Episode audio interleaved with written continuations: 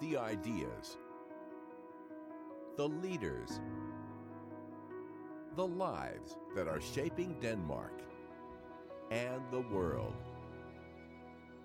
From BLOXHUB in Copenhagen, Denmark, this is Global Denmark.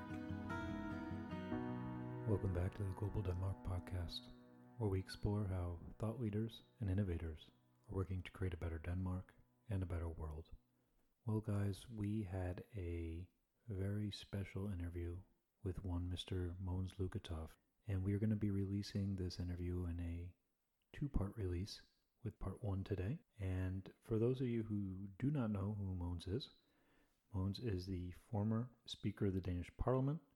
He's been a member of the Parliament for the Social Democratic Party for over 35 years, where he finally stepped down in November 2019. He has been the Minister of Foreign Affairs. He has been the Minister of Finance and Taxation in Denmark. So Mogens has done lots of things, to put it mildly. In addition, Mogens has been the President of the General Assembly of the United Nations, the 70th session back in 2015 16, and he is the author of many books and is a frequent commentator on Danish television.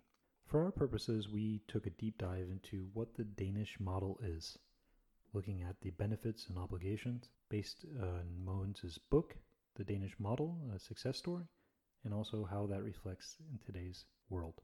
We took a deep dive into the concept of equality, what his greatest accomplishment was as finance minister, what it meant to be the foreign minister, also during 9 11, evaluating choices from the past, how he would react to current events with NATO and the relationship with the United States. We talked about climate change, his experience as president of the UN General Assembly, and his current position as the, the new chair of a project called Energinet, looking at how Denmark can take the lead in revolutionizing renewable energy for generations to come. I thought this was a rather amazing conversation, and it went so long we had to divide it in two parts. And I hope you enjoyed as much as I did. So, without further ado, we bring you Mr. Mogens Lykketoft.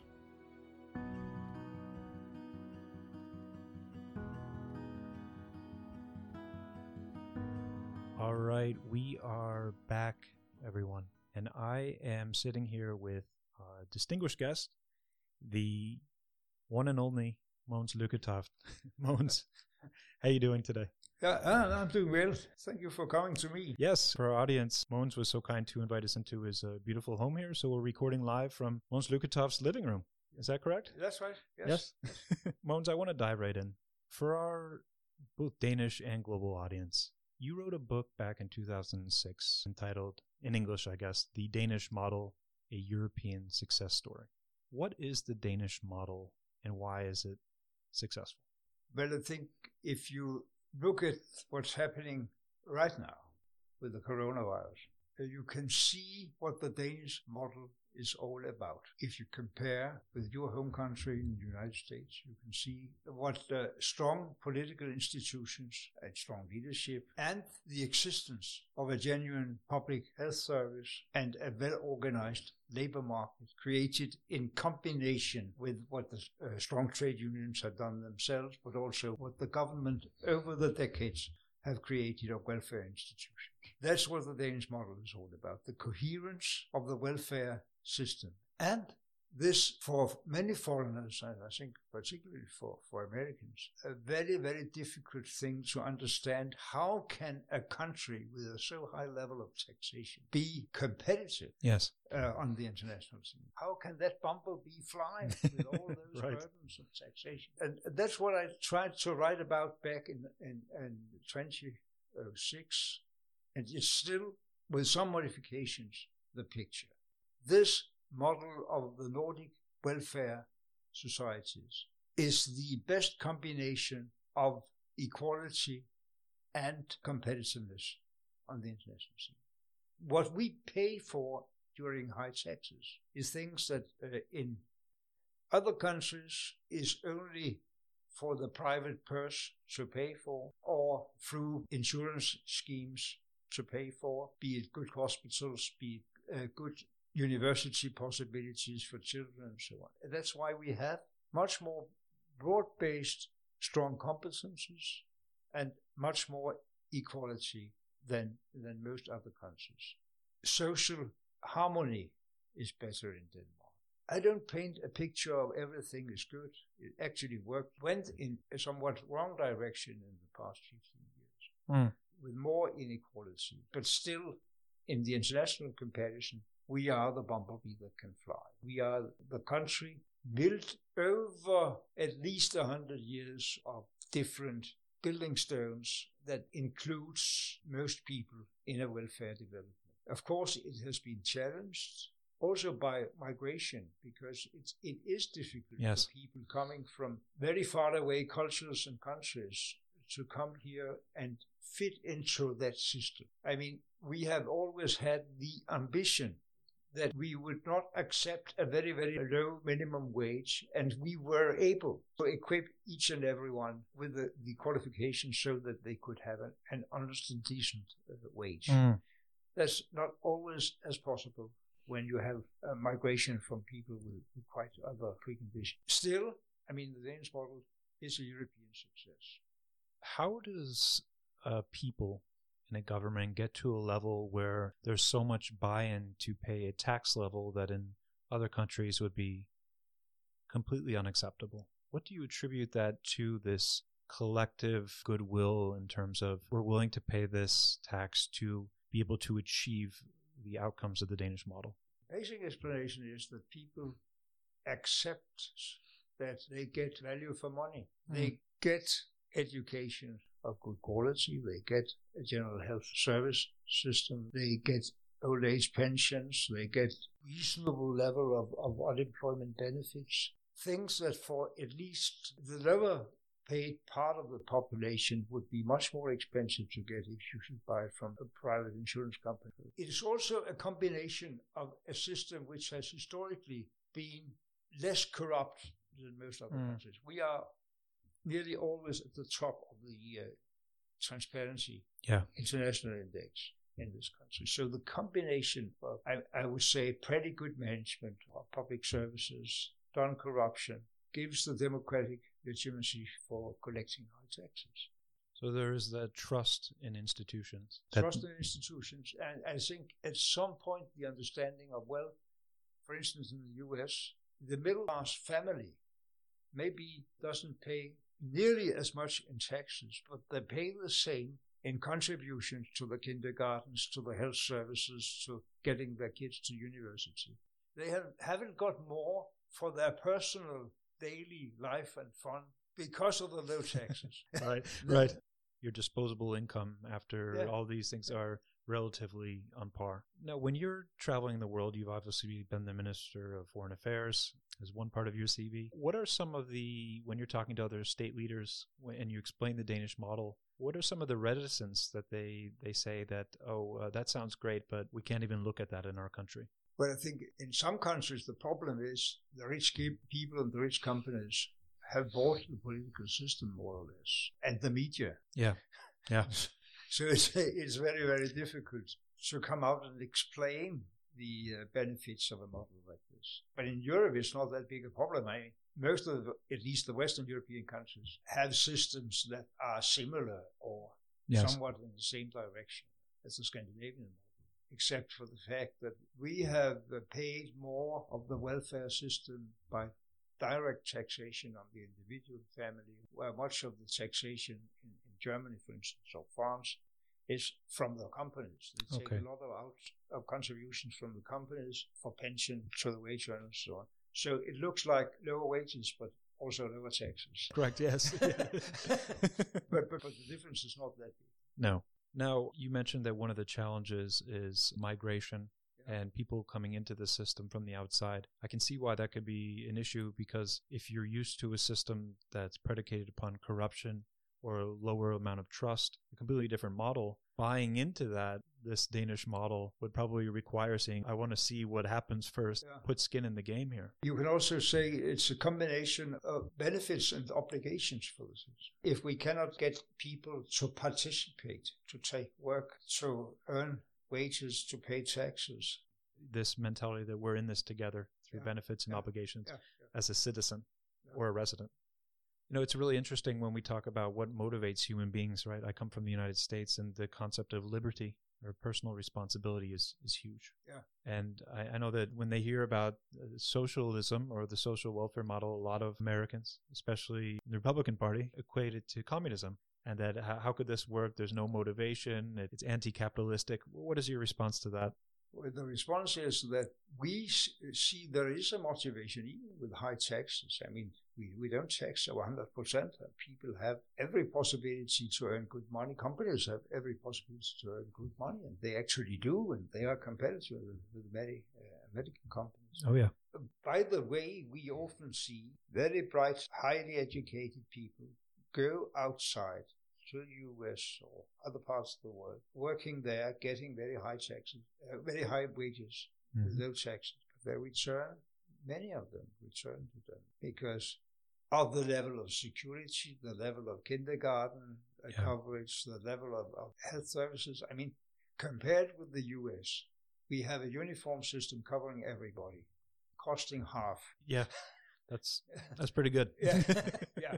That's a very good illustration of the fact, I think, that markets cannot solve everything. Mm. Markets can be very useful tools if they are not the master but the servant. Mm. If there is a framework for special social standards, environmental protections, whatever, Oh yeah. markets can work very well, but they have to have the right incentives.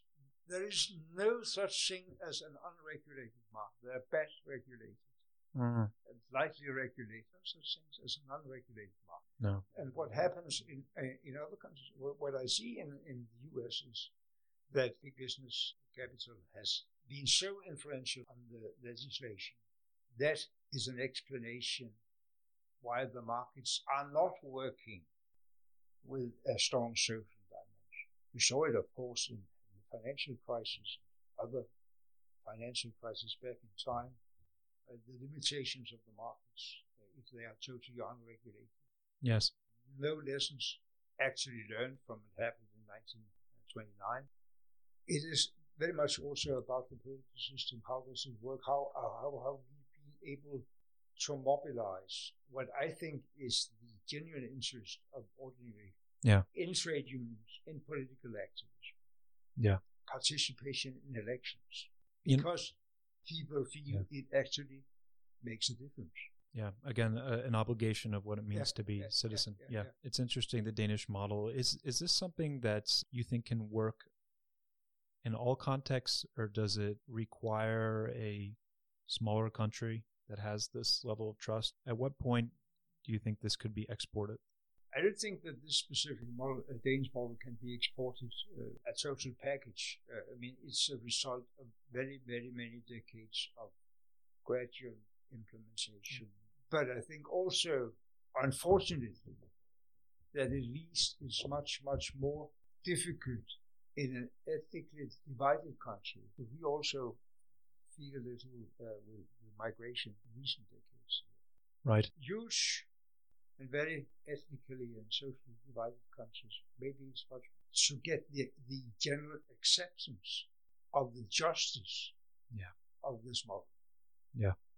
You can see that with heterogeneous beliefs that it's the level of trust and mistrust Yeah. towards each other. Yeah. Where in Denmark, I mean, that was one of the things I was really struck at as a foreigner coming in. Just the, the level of trust that you see magnified in so many elements of society. Yeah. From leaving a child in a, a pram outside unattended, it's a classic example, Yeah. but all the way up to the, the foundation of the Danish model. Yeah. I think it's a, it's a beautiful thing when you see it in action. And it's also a really eye opener that it took me some time to really accept, wow, I can believe in this. This is this is real. Now, equality. You fought for the principle of equality your entire career, and that's a core component obviously of the Danish model. Could you describe what equality means for you and where we're at in terms of 2020? Of course, equality is not that everybody earns exactly the same amount of money. Equality is that there is a strong network in society creating a high minimum standard for people.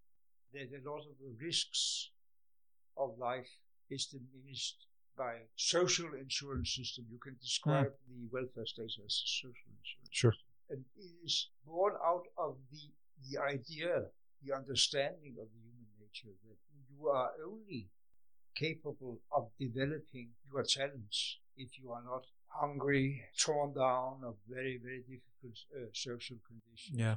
Going back to kind of the Maslowian yeah. hierarchy of needs, how can you talk about self fulfillment if you're not eating? Yeah, yeah, yeah, exactly. And that's why I think the miracle of welfare systems maybe a few of the uh, very competent, very high paid people go outside to look for lower taxes. Yes, that can happen. But you develop the competences of uh, people which were in the bottom of the social pyramid much, much better yeah. in this country than in many other countries with this social.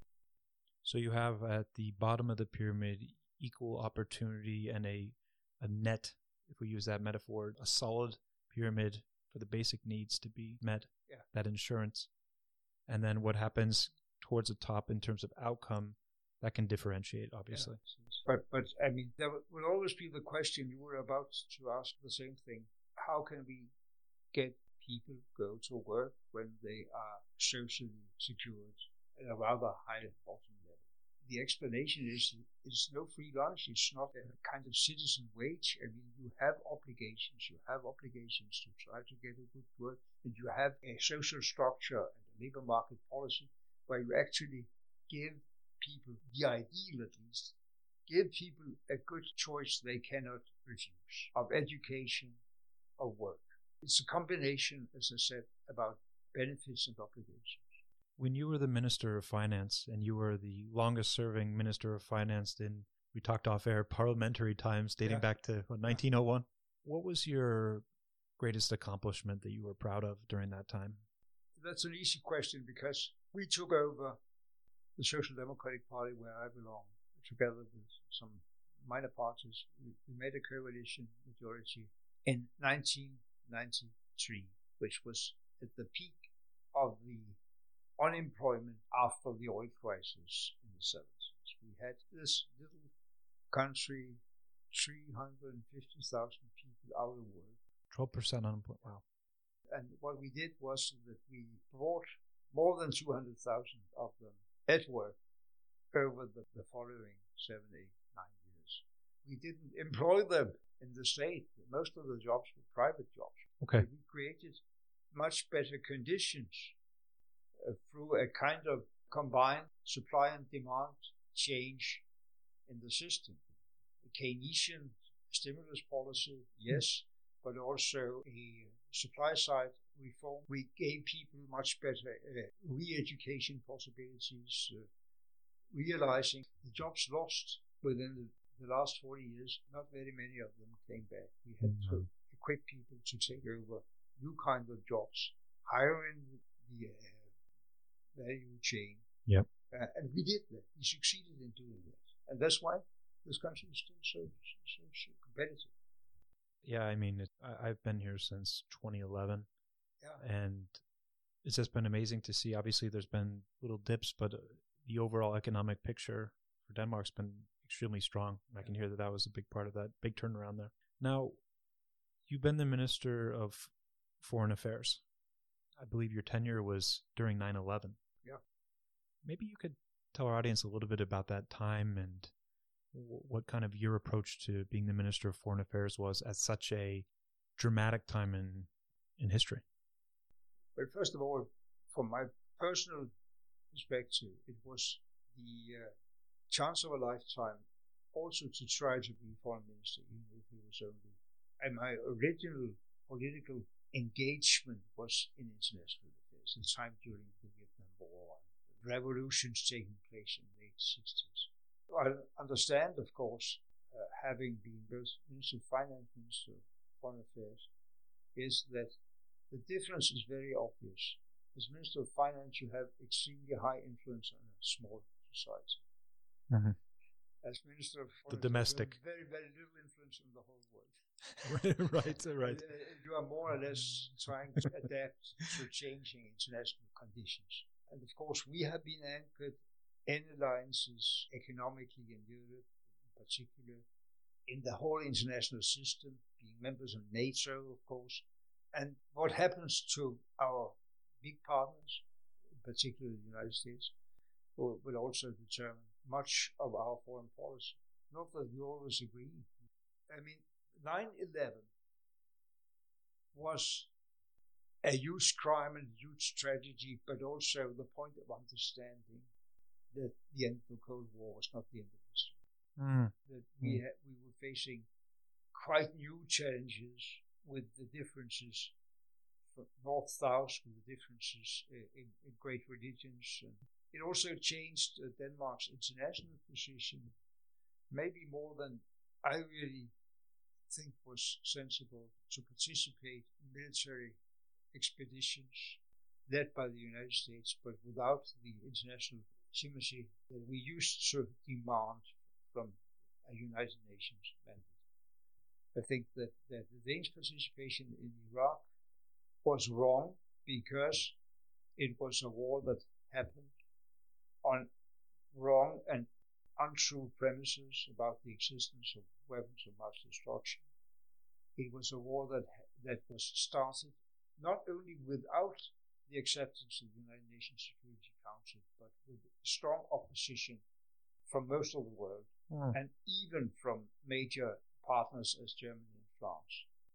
And it was afterwards obvious that there were no weapons of mass destruction. But what happened was turmoil, bloodshed, the upcoming of even more extremist Mm. uh, groups. Mhm. Uh, that was what I observed, not at the very beginning. Afghanistan was different, but Afghanistan, I think today we will also say it was not a successful strategy. If you were foreign minister today, when you have the United States, led by President Trump, continuously challenging the NATO alliance, what would you advocate for?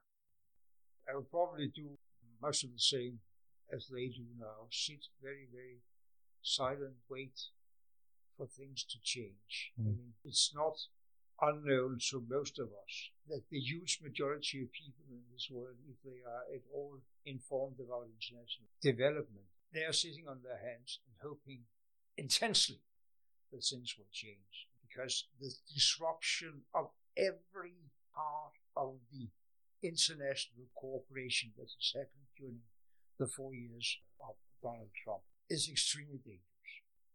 The way of handling interest uh, conflicts between China and the US, the breaking down on trust in the NATO alliance, the breaking down of all support for international institutions in the United Nations family, trade wars, not least walking away from the Paris Climate Agreement. I mean, the most existential threat we are facing if we are not starting a nuclear war is climate change. Yes. It's coming more gradually, but it will be by far most dangerous challenge for my children and my grandchildren in this world, creating changing living conditions for hundreds and hundreds of millions of people and creating more conflicts. I absolutely agree. Yeah. And you know, as a father to a daughter, thinking about the future and really climate change and what we can do. Yeah. Uh, I want to pivot there in a second, but to wrap up this with President Trump, four more years of denigrating this alliance, I think, could have catastrophic Yeah. consequences for Europe uh, and the world. And he claims that it's all about burden sharing, right? It's a financial transaction for him. Uh, Is there any truth to that, or, or is that, or is there something deeper here in terms of his affinity with the Russian foreign policy? it's certainly impossible to understand what is the relation between Trump and Putin. I'm not able to say anything critical about the Russian leader. No, about NATO, I mean, it's not new that American presidents want more European contribution to the common defense. We have committed to try to reach this 2% level. I think we all hoped that the international development could be that it was not necessary to pay as much for defense because there are many obligations to fulfill on climate agreement. Right. So, so it would be much better if we could create an international environment, much more the one we created they created in the, the late 80s. Weapons control and, Right. and roof on, on military spending, control of, of nuclear weapons developed. Of course, that would also be beneficial for the United States. But that we should take a proportionally higher share, I don't disagree with that. But I think the whole level of expenditure nowadays are all too high and looking away from the fact that we what we ought to invest in is uh, the common necessity of limiting the consequences of, of climate change. And that's what is really the Mm. difference from five years ago when I was president of the General Assembly in the United Nations, where we had this common understanding. We had an American president that supported the decisions of sustainable development, but also an American president working to renew or re-establish weapons control agreements. Let's pivot there. Tell our audience about your experience being the president of the UN General Assembly, the 70th session of that. What was it, 2015, 2016? Yeah. What was that like for you? It was a huge experience because, I mean, you jump into it. Uh, I was there for 15 months. It's a position that always changes between the countries. Yep. Denmark would probably have to wait 200 years more to, to get it once again. you, you came at the right time. yeah, I came in right. Time. But of course, it was extremely interesting to join the network of world leaders for a moment, know some of them more personally, work with them in trying to contain conflicts. And I will not say that I invented sustainable development or climate agreement in Paris to see how the machinery works and how at that time, how essential it was that the two major economies of this world, the United States and China, worked together on not only agreeing the necessity of cooperating between the two of them, but also pushing for difficult countries around the world like Saudi Arabia or Venezuela say, we have to do this. Hmm. That was a, a great experience. What do you attribute the breakthrough there to? How did China and the United States get on the same page, though?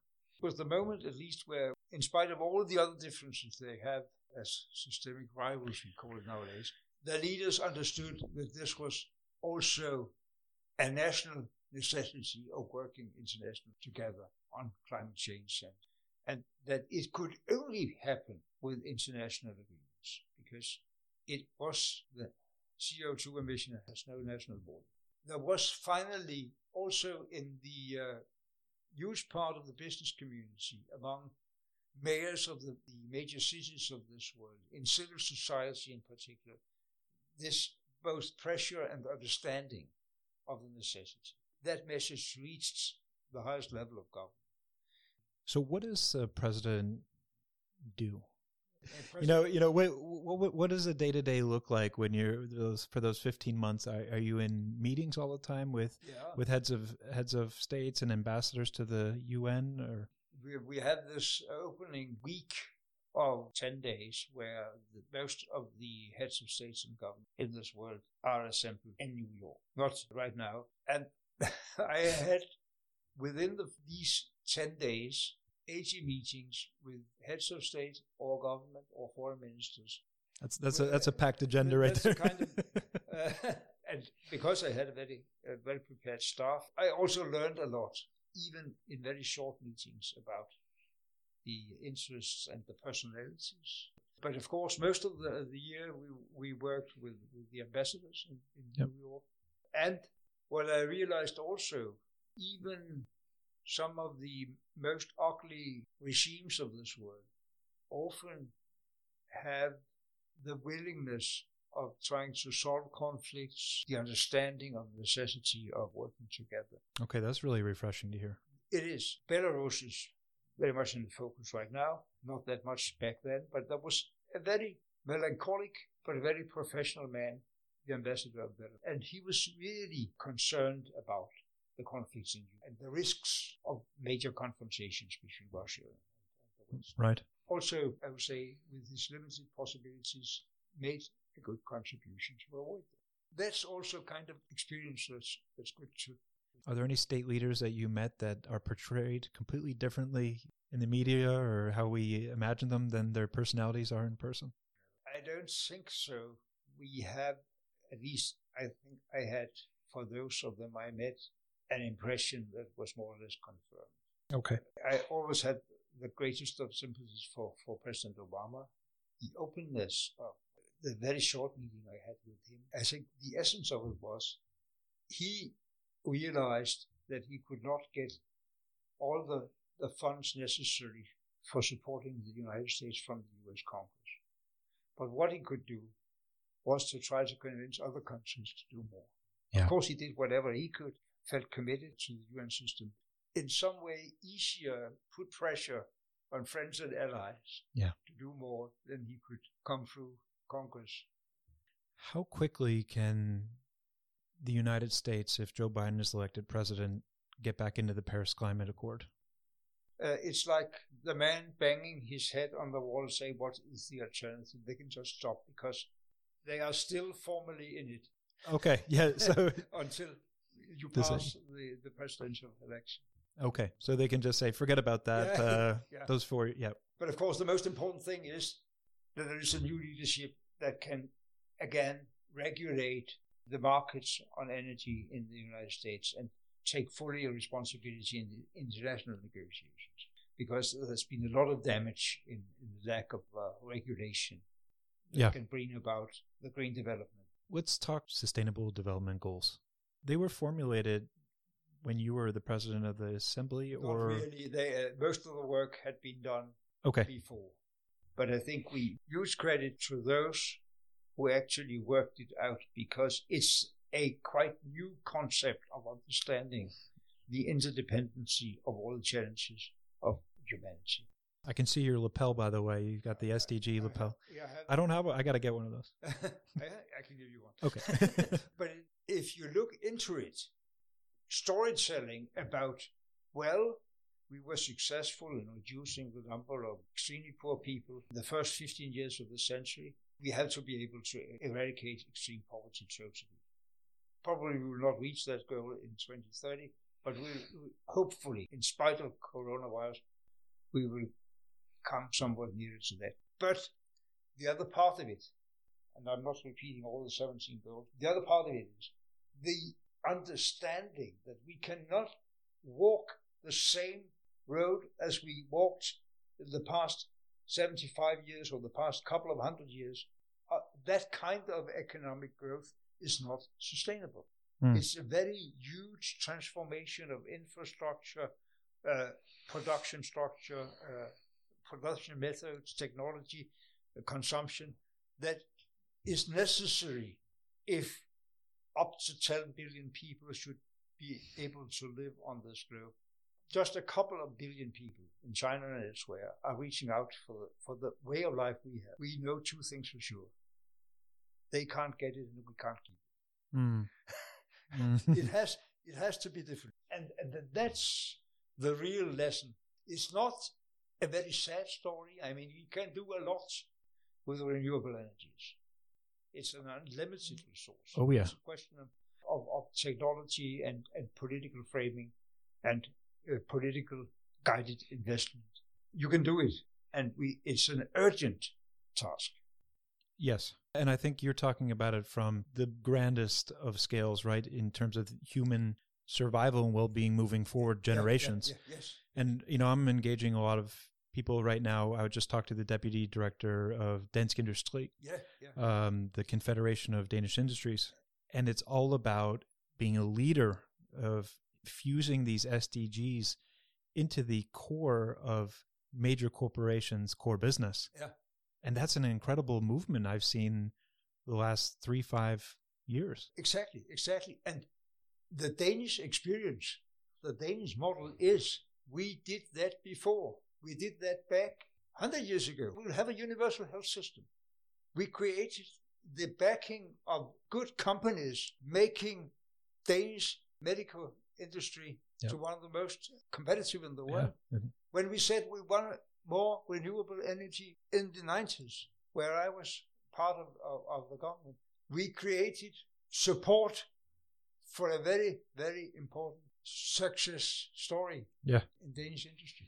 And we can do that again on a much larger scale because we are in the forefront in many of the green capacity. It's, it's it's unbelievable, Mogens. I mean, I look at these specific moments where Danes have taken the lead and said we're moving forward, and they move forward. Yeah. It's it's incredible. Yeah. Once the Danish people say we're moving forward, Yeah. it's unbelievable to see that in action. So when I see the 2030 goals, I think, yeah, Yeah. they're going to go for it. Yeah. we'll get a lot of new, more interesting jobs out of it. Yeah. Because we can again, once again, supply the rest of the world with good solutions. I mean, the huge windmills sea is not only installed in the Baltic Sea or in the North Sea. They are, but they are on the eastern coast of Asia the eastern coast of America. We are, at least for, for the time, the top of pops in technology. That's amazing. A country of what, five and a half million? Yeah, yeah, Let's fast forward a little bit to 2020 here. You've just been named the new chairman for an initiative called Energinet, yeah. Mm-hmm. or the Energy Net, Yeah. I guess we could translate it. Yeah. Can you tell our audience a little bit about that position and what you guys are trying to do there? The Energy Net is actually the Danish totally state-owned company that operates the big transmission systems of electricity and natural gas. That's a company that will be at the center of government investment, national investments in the transition to totally renewable energies, electricity, and all the technologies and infrastructure elements necessary to reach that goal within the next decade. Yes. So this is a state-owned company. It's a state-owned company that will invest billions of dollars actually in the next few years in renovating and changing and uh, renewing the energy supply in Denmark away from coal, oil, and gas, gradually total supply of, of renewable energies and connecting with neighboring countries in exchanging of, of energy supplies. Very, very interesting and very concrete way of trying to fulfill the Paris Climate Agreement obligations. Oh, that's perfect. So you're so here you are now back in it in a different context, really Yeah. getting your hands in the in the weeds there. yes, yes. So what does success look for you now? You're taking over this chairmanship. Let's say we're sitting down for a cup of coffee here in five years. What does success look like for you? the success will be that we have uh, rebalanced the whole system so that we get all our electricity and a much bigger amount of electricity from wind and solar, and we can deliver it actually somewhat cheaper properly because the technology is developing very, very fast and the, the uh, cost prices going down very, very fast. But we have to solve a lot of, of systematic problems. I mean, it's much more difficult to balance a system when you're dependent on how, how much wind is blowing and how much sun is shining. Right. Sure. How do you store it? Or how do you use it in a different way? Uh, Okay. for instance, producing hydrogen out of the uh, peak uh, production of wind and solar energy, which can be difficult to deliver somewhere. Okay. So there's a lot of science and Mm, technol lot and technology that's going to be crucial to this. it's also is what I always say also to the Danish government. It's not only technological solutions because the necessary technological development will not happen and will not be profitable without governments changing the market conditions. Mm. And there we are back to back to we are creating the to conditions. I mean, Yep. we are back to the It's, taxes. it's all interrelated.